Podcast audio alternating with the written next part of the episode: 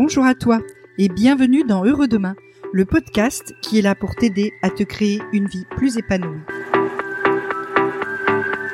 Aujourd'hui, on parle du passage de l'adolescence à l'âge adulte et de comment tu vas pouvoir, toi, parent, aider ton adolescent à devenir réellement adulte. Je suis Nathalie Mougel et je suis coach en changement de vie. Ma mission est de t'aider à faire face aux défis que la vie t'envoie, que tu les aies souhaités ou pas. Et si tu veux vraiment changer, tu trouveras en description le lien pour télécharger ta feuille de route pour changer de vie en 5 étapes. Tu peux aussi t'inscrire à mes mails. On y va. La première chose qu'on peut dire, c'est que euh, aujourd'hui, l'adolescence est une période qui dure beaucoup plus longtemps qu'avant. Euh, bien souvent, ton enfant, il a 18, 20 ans, parfois même 25 ans. Il vit toujours avec toi, toujours dans ta maison. Pourquoi? Ben Parce que il n'a pas fini ses études, parce qu'il n'a pas encore trouvé d'emploi stable. Pour tout un tas de raisons, il peut se retrouver dans cette situation où ben, il est plus tout à fait un ado, mais il n'est pas encore vraiment un adulte. On les appelle souvent en psychologie euh, les adolescents, c'est pas très beau, hein, ou les jeunes adultes, ce qui est quand même déjà euh, beaucoup plus positif euh, et beaucoup moins réducteur que le terme adolescent. Alors, tu te demandes certainement ce que tu vas pouvoir faire, toi, pour l'aider, pour le guider, sans l'étouffer, et le préparer à s'envoler, sans véritablement le laisser tomber.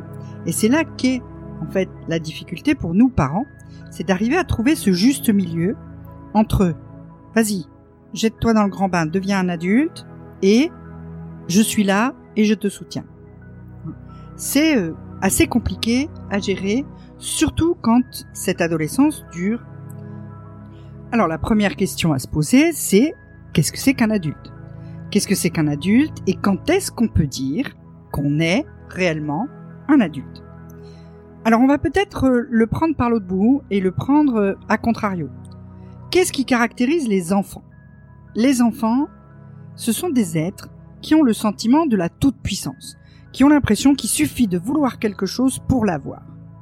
Donc, on va pouvoir dire que tu deviens adulte quand tu te rends compte, d'abord, qu'il ne suffit pas de vouloir une chose pour que cette chose se réalise. Un adulte, c'est quelqu'un qui a conscience de ses limites, c'est quelqu'un qui se rend compte qu'il est capable de faire certaines choses, et puis pas capable de faire certaines autres choses.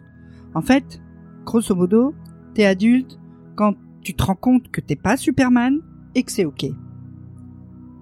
Alors les ados, ils ont encore un peu du mal, hein, avec euh, l'idée qu'ils sont pas Superman et que c'est ok. Hein. c'est euh, ce qui les pousse parfois, surtout les garçons d'ailleurs, à chercher les limites en prenant des risques, en prenant des risques dans le sport, en prenant des risques aussi sur la route, en prenant des risques dans les soirées, en testant des substances, etc., en testant euh, leur euh, capacité à tenir l'alcool, euh, toutes ces choses dont tu ne veux pas parler quand tu es parent, mais que tu sais très bien qu'ils font. Hein en fait, qu'est-ce qu'ils font quand ils font ça? Ben, Ils cherchent le mur de béton qui va les faire accepter la réalité. Alors, fort heureusement, dans la très grande majorité des cas, ce mur de béton est un mur virtuel. Hein. mais il n'empêche qu'ils cherchent. Ils cherchent à, à voir si effectivement ils sont tout puissants ou pas. Un adulte, c'est aussi quelqu'un qui se connaît. C'est quelqu'un qui sait quels sont ses talents, quelles sont ses faiblesses. C'est quelqu'un qui sait que ben là il est bon, puis là il est moins bon et qu'il accepte de la même façon. L'accepter, ça veut pas forcément dire qu'on fait rien contre pour être meilleur, etc. Mais ça veut juste dire faire un constat réaliste des choses.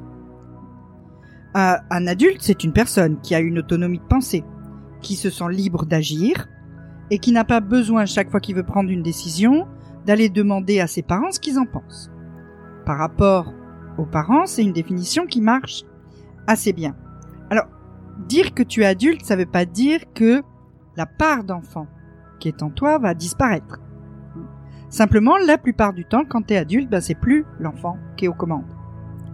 C'est là que se trouve euh, la différence. Alors tu te doutes bien hein, que ce passage de l'enfant à l'adulte, bah, ça se fait pas en un claquement de doigts. Ça prend du temps et ça prend même, on l'a dit, de plus en plus de temps.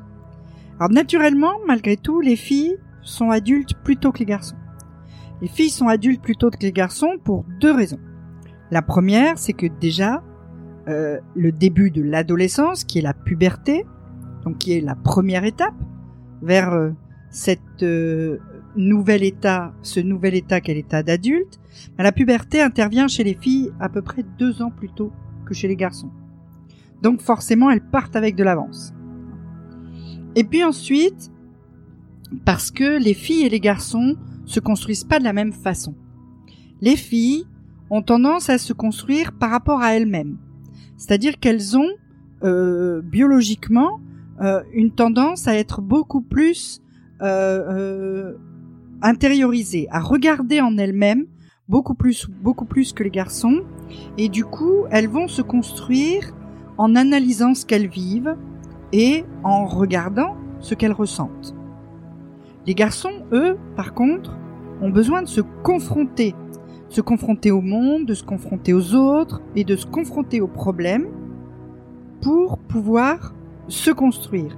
Donc, ils vont prendre plus de temps. Et si une fille peut être adulte à 18, 19 ans, sans trop trop de problèmes, pour les garçons, c'est quand même assez rarement avant 21, 22. Donc, euh, il faut euh, être un peu plus patient si ton enfant est un garçon que si ton enfant est une fille. Le problème, c'est que ce raisonnement sur l'âge du passage à l'âge adulte, il est un peu faussé pour la génération des adolescents actuels, faussé par notamment le fonctionnement de la société. Parce que aujourd'hui, notre société, elle aide pas vraiment les ados à devenir des adultes. Dans les générations précédentes, les choses étaient assez simples. D'abord, le statut de parents, d'adultes de parents était euh, valorisé, recherché, encouragé. La société poussait les jeunes à grandir vite pour qu'ils rentrent dans le monde du travail, pour qu'ils deviennent productifs, etc. Aujourd'hui, t'as plus besoin de travailler pour être intéressant pour la société. Et donc les médias et euh, les grandes firmes ont créé un espèce de marché particulier pour les ados. Donc leur intérêt, c'est de les maintenir un maximum dans ce marché, un maximum de gens pendant un maximum de temps.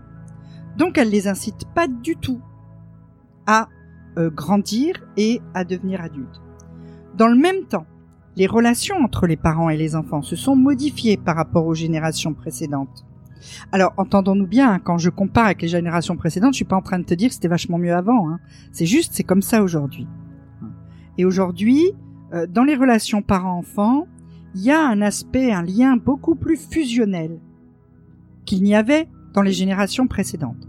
Et le lien entre un père et un fils ou une fille, entre une mère et un fils ou une fille, est devenu un lien tellement serré que même pour les parents, et c'est peut-être ton cas, c'est aujourd'hui très difficile d'accepter que ton enfant devienne adulte et quelque part t'échappe entre guillemets évidemment. Hein. Et donc, du coup, tout ça pousse les adolescents bah, à rester adolescents de plus en plus longtemps. Pourtant, tu le sais comme je le sais, c'est le but de toute éducation que de te rendre dispensable, c'est-à-dire de faire en sorte que tes enfants n'aient plus besoin de toi, qu'ils deviennent des adultes responsables et autonomes. C'est ça le but de l'éducation. C'est pas de les garder euh, enfant un maximum de temps pour te valoriser en tant que parent. Alors qu'est-ce que tu peux faire, toi, parent, pour aider ton adolescent à devenir adulte tout en restant bienveillant et tout en restant dans le dialogue? La première chose que tu vas devoir faire, évidemment, c'est lui apprendre à faire face. Lui apprendre à faire face, faire face aux difficultés, faire des choix dans des situations complexes. Et pour ça, il n'y a qu'une seule solution. Bah, c'est qu'il se coltine au réel. C'est de le laisser faire. De lui dire, bah, t'as un problème? Bah, vas-y. Essaye de le résoudre. Alors, tu vas pas non plus le larguer en race campagne, hein, et lui dire démerde-toi. C'est pas le but de la manœuvre, hein. Tu vas l'encourager, surtout quand il réussit, tu vas le féliciter quand il a résolu le problème, quand il a surmonté la difficulté, et tu vas faire en sorte qu'il sache quand même que au cas où, ben, toujours là, que tu le soutiens, que tu le conseilles s'il en a besoin. C'est un peu comme quand tu lui as appris à faire du vélo. Quand tu lui as appris à faire du vélo, ou quand tu lui as appris à marcher d'ailleurs, hein, c'est un peu la même chose. Quand tu lui as appris à faire du vélo, comment t'as fait? T'as commencé par lui mettre des petits trous? Ça c'est le soutien, hein, le vrai bon soutien qui est toujours là, quoi qu'il arrive. Puis ensuite t'as enlevé les petits trous et tu l'as tenu par derrière à la selle, puis t'as couru derrière. Hein. Qui n'a pas couru derrière un gamin à vélo hein. Et puis, à un moment donné, t'as lâché. T'as commencé par lâcher sans lui dire. Puis quand tu t'es aperçu que, ben, finalement ça roule, tu claques des mains pour qu'il se rende vraiment compte que t'as lâché. Mais tu continues à courir avec le vélo. Avant que tu te stoppes et que tu le laisses partir sur son vélo, il s'est passé un certain temps. Ben là, c'est pareil. C'est exactement la même chose. Alors, quelles sont les réalités auxquelles tu peux le laisser se coltiner facilement? Ben, il y a d'abord, tu vas le laisser se débrouiller avec ses papiers il va faire euh, ses papiers pour avoir euh, euh, je ne sais quelle subvention, pour avoir sa son, son certificat de scolarité au lycée, pour avoir son certificat de scolarité à la fac, etc.